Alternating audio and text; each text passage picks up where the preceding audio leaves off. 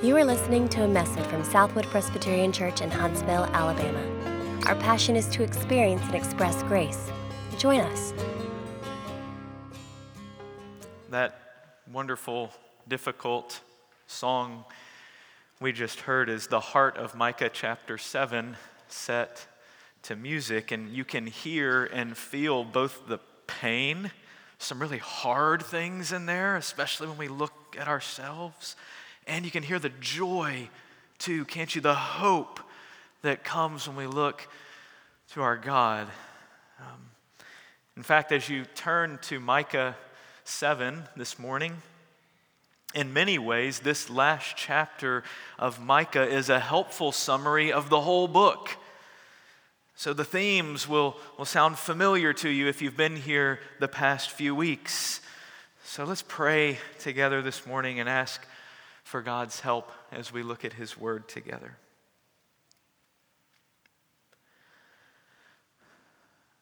Father, we need you. And we ask for you to send your Spirit in our midst today to teach our hearts, to open them to hearing your word. As we read it and as it is preached, we need you to use it not merely in our heads, but in our hearts because we need you. So, would we know you more? in this time, we ask in Jesus' name. Amen. We're going to focus this morning on the end of this chapter. It's, it's glorious and hopeful. It's where we're going to spend most of our time. But, but before we get there, we need to ache with Micah first. He picks up here, as you just heard, with a lament over what he sees in his heart and in the people around him. God's people who have by and large turned away from God and decided they're going to run in other directions. And, and he says he, he looks and he feels despairing and empty like a tree picked clean of fruit. Verse 1 Woe is me! For I have become as when the summer fruit has been gathered, as when the grapes have been gleaned. There is no cluster to eat, no first ripe fig that my soul desires. The godly has perished from the earth, and there is no one upright among mankind. They all lie in wait for blood, and each hunts the other with a net. Their hands are on what is evil to do it well. The prince and the judge ask for a bribe and the great man utters the evil desire of his soul. Thus they weave it together. The best of them is like a briar, the most upright of them a thorn hedge. The day of your watchmen, of your punishment, has come. Now their confusion is at hand. Put no trust in a neighbor have no confidence in a friend. Guard the doors of your mouth from her who lies in your arms. For the son treats the father with contempt. The daughter rises up against her mother, the daughter in law against her mother in law. A man's enemies are the men of his own house. Yikes. It's as hard reading them as singing them, isn't it? You can hear the echoes of Micah's words in earlier chapters, can't you? From the people to their leaders who are supposed to be the ones who know how to turn them back to God, but who are leading the charge away from Him. It's every man for himself. No one to be trusted. Violence, treachery, broken relationships, corrupt systems. A lot of people playing church, right? Going to the temple, talking about God, but, but living however they please. What Derek reminded us of during our confession from Micah chapter 6. God makes it simple and straightforward. Do justice, love kindness, walk humbly with your God. And we make our life's work, our heart's passion, not this, this wonderful relationship with God that He's called us into, but comfort for self. And so Micah cries out in the face of this brokenness. Woe is me! It, it's the language of lament.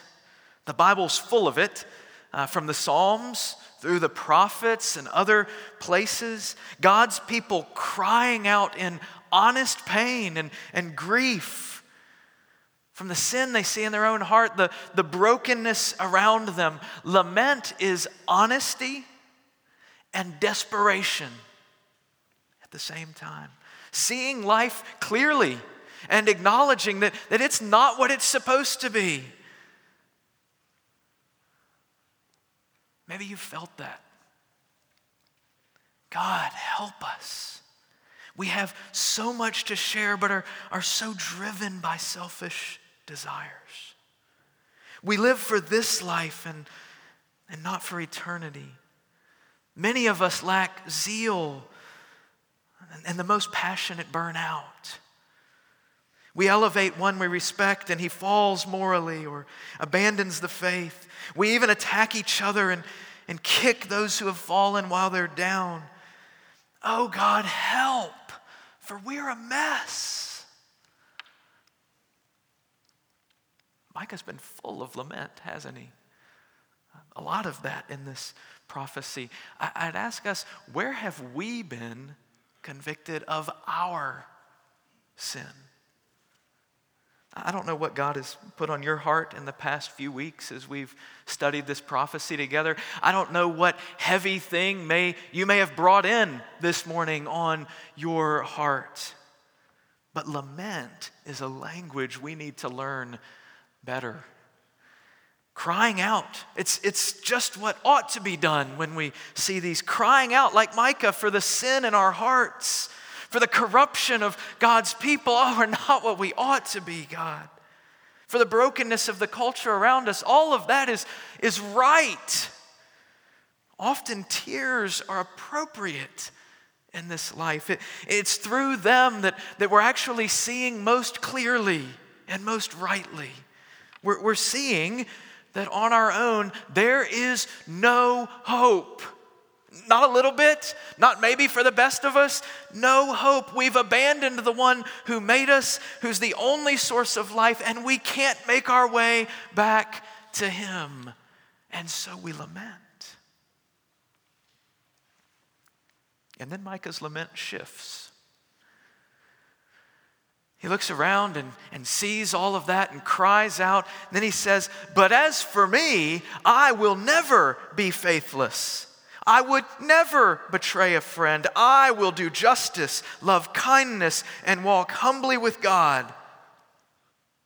No, no, that's actually not where he starts. Verse 7 But as for me, I will look to the Lord.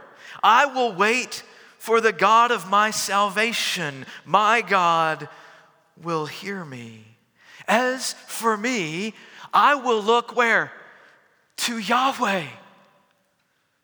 The only thing that gives us hope in the, in the face of the brokenness of our hearts and our world is a clear vision of God. That's, that's what Micah, there's only one thing, there's only one place to look. The hope is not in us. It's not in social progress. Maybe all of us together will do better. It's, it's not in personal improvement. Well, maybe the rest of them will fail, but I can pull through. No. It's in God Himself. And so Micah turns our eyes to God. And that's where his prophecy will end with this glorious vision of who our God truly is. And we so need it. It might not be new information to you this morning, but y'all, we have a lot of broken pictures of God that maybe even we don't realize we have, but they distort our relationship with Him so that we don't see Him and know Him as He wants us to. And Micah wants us to see God. And when we see Him clearly, we see a God, yes, full of holiness and justice, but a God of love, of steadfast love, forgiving love, unfailing love beyond our comprehension. One of my favorite things in the world is, is scooping my girls up in my arms and talking with them about how much I love them. It doesn't happen as often as it used to anymore, but one morning this week, Lily woke up early and came downstairs, and I got to scoop her up in my arms and, and talk with her for a little bit. And I just sat there in the chair and held her and said, Do you know daddy loves you so much? She said, Yes. I said, Why does daddy love you? Because he does. Yeah, yeah, because you're my girl. Yeah, daddy, sweet girl. Yeah, yeah, that's right. I said, Does, does daddy love you because you always do everything right? She's, she knows that answer. She said, No. I said, Does daddy love you because you got A's on your report card? No. Does daddy love you because you scored a goal in the soccer game? Yes. I have a cute, um, creative six year old. Um, I said, But what if tonight you kick the ball in the other goal? Will daddy still love you? She said, Yes. I said, What if you clip down at school today? She started getting tired of the questioning. Yes, you will always love me because I am your girl. I wasn't tired of it yet. I said, Don't you ever forget that. Don't ever, ever forget that. I think that, that we, more than we admit need, admit, need to have that conversation with our Heavenly Father. That's what Micah wants here. He wants you to end in your Father's arms, gazing in your lament into the eyes of your loving, forgiving, gracious God. Listen to verses 18 through 20. Who is a God like you, pardoning iniquity and passing over transgression for the remnant of his inheritance? He does not retain his anger forever because he delights in steadfast love. He will again have compassion on us. He will tread our iniquities underfoot. You will cast all our sins into the depths of the sea. You will show faithfulness to Jacob and steadfast love to Abraham, as you have sworn to our fathers from the days of old. Who is a God like you? It's what Micah's name means. Let's marvel together for just a few minutes. Who is like Yahweh? Well, what is he like? What's at his very core? What makes God's heart happy? One of my distorted visions of God is that he is just like me and many parents that I know. I, call this the adoring fan. You know, he um, stands on the sidelines cheering me on, hoping I make a great play. And when I do, he's so proud. He jumps up and runs onto the field and, and picks me up and says, That's my boy. He did it. Look at verse 18 again. Who is a God like you, pardoning iniquity and passing over transgression? He does not retain his anger forever. He delights in steadfast love. What makes God's heart happy is his steadfast love. Love that enters what? Our sin, iniquity, and transgression, and loves us right there. It's not when I hit a home run that he cheers the loudest. It's even when I strike out that he runs to embrace me and says, That's my boy. I love you. It's like the father of the prodigal son, right? He sees him at his lowest point, covered in pig slop.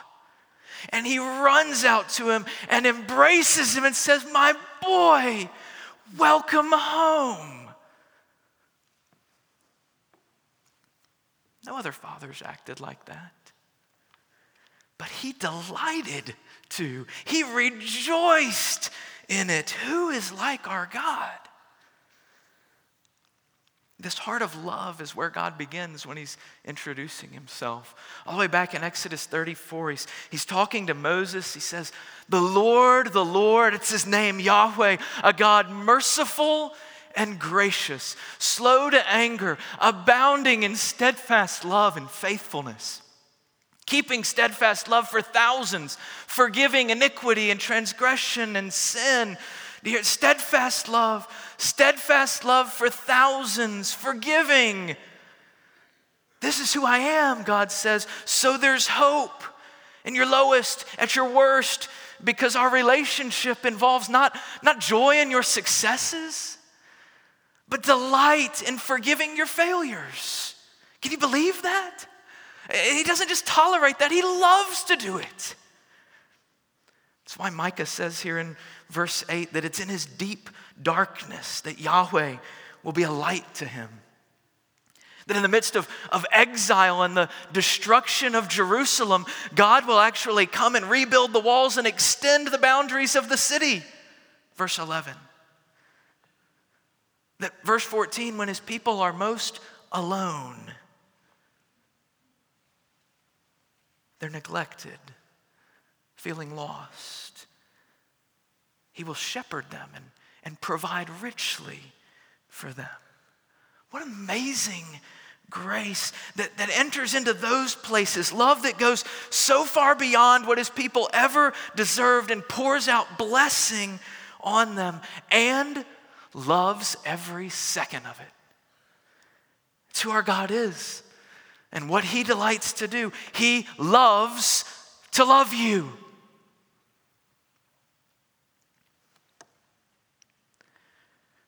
Will, I, I've messed up again. I don't deserve for anyone to love me, he said. Substance addiction was wreaking havoc on this friend who was in my office a few months ago. But we all have our addictions, don't we? Those sins we keep going back to over and over.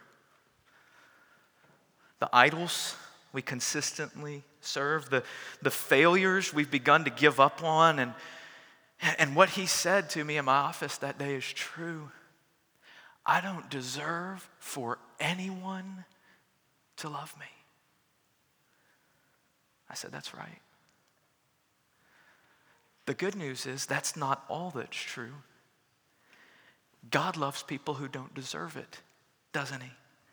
But what if I've, I've messed up again? He will again have compassion on us, tread our iniquities underfoot, cast all our sins into the depths of the sea. Don't you love that word again? You messed up again, but Yahweh has compassion again. See, sometimes I. I can get on board with, with God being patient and loving, you know, the, the God of second chances, right? Y'all, I've blown a lot of second and third chances. Anyone else? It's so much better than that. I have this, this vision of God being like an umpire. You know, one strike, okay, nobody's perfect. Two strikes, hey, be careful, you're pushing it a little bit. Three strikes, you're out. Don't come to me. Don't keep messing up and come back here, learn your lesson. Micah says, No way. No way. No matter how many times God's people have blown it over and over, idol after idol, He will again have compassion and forgive their sins. You know why? God's love keeps no record of wrongs. 1 Corinthians 13. Psalm 130 says, If you, O Lord, should mark iniquities, if you were counting and keeping track of all my mistakes, Lord, who could stand? But with you there is forgiveness that you may be feared. O Israel, hope in the Lord, for with the Lord there is steadfast love. With him is plentiful redemption. He will redeem Israel from all his iniquities. Steadfast love again plentiful redemption. He will forgive again. And he's shown it. He doesn't just talk about it, he's, he's shown it with his people, hasn't he? Just, just marvel for a minute. Think with me that there's Adam in the garden who disobeys God when God was very clear about what he should or should not do. And yet, God doesn't stop loving. He promises to send a, a Savior. And then Noah, the, the best guy left in his day. After the flood and God saving him, Noah gets drunk. But God hangs a rainbow in the sky because of his steadfast love. Abraham lied and endangered his wife, but God promised to keep loving him and his descendants generation after generation. And when he sends Moses to lead his people out of Egypt, they complain and want to go back, but God still delivers them through the Red Sea. That wasn't enough. God's people doubted his care in the wilderness for 40 years, and God responds and feeds them every day and leads them to the promised land. David chose violent immorality. But God promised to forgive and, and put his descendant on the throne forever. Jonah ran away from God, wanted nothing to do with him or his love. But God sent a storm, a whale, a plant, and a wind, all to chase Jonah down and show him the beauty of his love. And we get all the way here to Micah, and now God's sending his people into exile for their persistent idolatry. But at the same time, promising that those who turn back and trust him will yet again, for the millionth time, what? Be forgiven and loved and, and brought back to Him. And you think He's counted you out for too many strikes? No way. You can't out sin His grace or outrun His love. Will He not revive us again in our day with this kind of love? Doesn't that do something to you? There's no one like this God. He keeps forgiving again and again.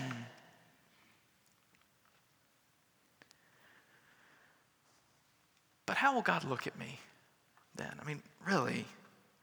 I've had some people say that, that they forgave me before, but, but our relationship got pretty distant. A lot of hurt there, a lot of coldness. Certainly, I'm on probation with God, right? I mean, it's been a lot, Will. Plus, I feel like he, he sees and knows everything. He's, he's kind of like an Olympic judge, and I'm doing a gymnastics routine, and, and he doesn't miss anything. Every little stumble, tenth of a point. Every misstep, ooh, half a point. You may still be on the beam, but, but lose your balance even a little bit, and, and it will be counted against you, right? Look at verse 19 one more time. He will tread our iniquities underfoot. You will cast all our sins into the depths of the sea. How's our relationship with God after, after all the agains He has to forgive? I will forgive their iniquity and I will remember their sin no more. Jeremiah 31 34. Psalm 103 he does not deal with us according to our sins, nor repay us according to our iniquities. As high as the heavens are above the earth, so great is his steadfast love toward those who fear him. As far as the east is from the west, so far does he remove our transgressions from us. Do you hear what this, this is saying? It's not that God can't think of sins anymore, like he just can't come up with it. It's that they're not connected to us. When he thinks of his children, it's in love, not connected to our sin. Remember, he delights in steadfast love. He's not looking to, to count something against you. That's not the way his heart is. He has trampled our sins underfoot. He has cast our sins into the depths of the sea, no longer on us as far away as you can imagine. Imagine that. Washed away from us. Every year, Orthodox Jews on Rosh Hashanah will go to a river and empty their sins out of their pockets into the water and, and watch them symbolically wash away. Never able to find them again, right? Couldn't possibly track them down and link them back to me. That's actually the picture here, casting them into the depths of the sea. And in verse 18, pardoning iniquity, not merely my specific sins, but my sinful nature, who I am. God actually lifts that burden from me and takes it on himself. John Bunyan pictures it famously in Pilgrim's Progress. This Christian has journeyed long with the burden of sin on his back until as he nears the celestial city, this great picture. Up this way, therefore, did burdened Christian run, but not without great difficulty because of the load on his back. He ran thus till he came at a place somewhat ascending, and upon that place stood a cross, and a little below in the bottom a sepulchre. Kids, that's a fancy word for tomb, okay? Sepulchre. So I saw in my dream that just as Christian came up to the cross, his burden loosed from off his shoulders and fell from off his back and began to tumble, and so continued to do till it came to the mouth of the sepulchre where it fell in, and I saw it no more. At the cross, and the empty tomb of Jesus, our sin rolls away and is no more. Amen? And so God loves you. He, he can. He, he loves you. Even as he hates sin, he loves you because he looks at you and sees not your failure, but his son's success in your place. It's amazing love, isn't it? Close your eyes for a minute this morning. I want you to think of your worst sin. What is it that, that sticks to you and, and you feel you can never get away from it, can't get the shame of it off of you? Imagine that sin being placed on Jesus at the cross, being buried forever in his empty tomb, washing away with the, the rushing river into the depths of the sea can you see that happening? Friend, if you trust God, this is what He does for you. That's what His love is like. He takes it away forever and loves and delights in you. If you've never known love like that, you can experience it today uh, right now. Maybe you've been at church many times or for many years and, and thought that God was someone to, to keep your distance from lest he catch you. He would catch you doing something wrong and, and get you for it. Micah says you'll end up broken and hopeless, hiding from him. But the God of the Bible is actually looking to catch you. He is. He's, he's coming to catch you so that he can scoop you up in his arms and embrace you and hold you, forgive you and love you forever with a love that will never let you go. That's why he's looking for you. He sent his son Jesus to take earth's worst for you so that you could have heaven's best now and forever. Who is a God like you, pardoning iniquity? passing over transgression, delighting in steadfast love. He's the one we all need to see this morning. I don't know what you've done, each of you. I don't know how long you've been cold to God, but I know that it is no match for His grace. Your sin's not bigger than His grace. Your heart's not so cold that His love can't warm it. And He loves to do that. Do you see Him clearly for the first time, maybe? Do you see Him clearly ready to forgive you again this morning? Do you see Him longing to have you run back into His arms? to trust Him afresh rather than, than what you're doing right now, hiding from Him in your struggle and pain. Do you, do you hear and see your Father wanting to welcome you home and hold you and tell you how much He loves you? Y'all, why would we run anywhere else but to Him?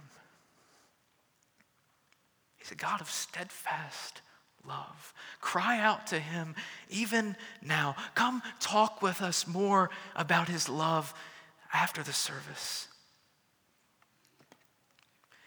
Kids, I want to read you one more picture of God's love this morning. Will y'all come up here and sit on the steps as we finish the sermon so you can hear it really well?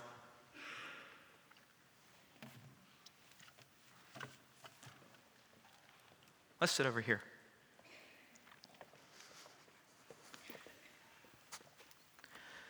This is a book I get to read with my kids sometimes, written by a guy named Bryan Chapell. It's a book that helps us learn about how much God loves us, okay? The title is I'll Love You Anyway and Always. Okay? See the little girl in that picture? That little girl's name is Katie.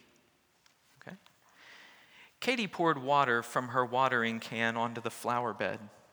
Her mother was planting petunias near the house. Katie, you can water all the flowers, mother told her, except for daddy's favorite. It's a very special flower called an orchid, and only daddy knows how much water it needs.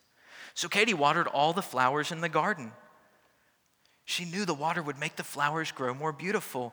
Then she thought, Daddy wants his orchid to be beautiful. I'll water it for him too. She put a deep pool of water around the purple flower. Katie did not know that the orchid could only drink a little water at a time. And as the afternoon wore on, the orchid began to wilt and its beautiful blossoms fell to the ground. It's a sad flower, isn't it? That evening after dinner, the family went out into the yard to enjoy the cool air. Katie's daddy happened to glance over at his orchid, and a look of shock and sorrow crossed his face when he saw the withered flower. What happened to my orchid? He said. Katie hung her head in shame. Why hadn't she obeyed? Finally, she whispered, I watered it. I'm so sorry. And tears came to her eyes. Daddy, you're sad because I hurt your flower. Will you still love me? Katie's father took his little girl into his arms. Because you disobeyed, he said, You and I are both sad, but, but nothing you do will ever make me stop loving you. I'll love you anyway and always. And her daddy started to tell her stories about how God loves us Adam and Eve, and Noah, and Abraham, and Moses, and David, and then God sent, who do you think that is? Jesus, baby Jesus. God's own son to save his people from their sins. God made Jesus a perfect sacrifice for our sins. Jesus loved us so much, he took all the punishment for our sins when he suffered on the cross. And so when we trust him, God takes our guilt away. When we ask God to forgive our sin, he says, Guess what? I'll love you anyway and always. And her daddy said to her, Katie, now you know why nothing you do will ever make me stop loving you. I will love you anyway and always. Let's pray.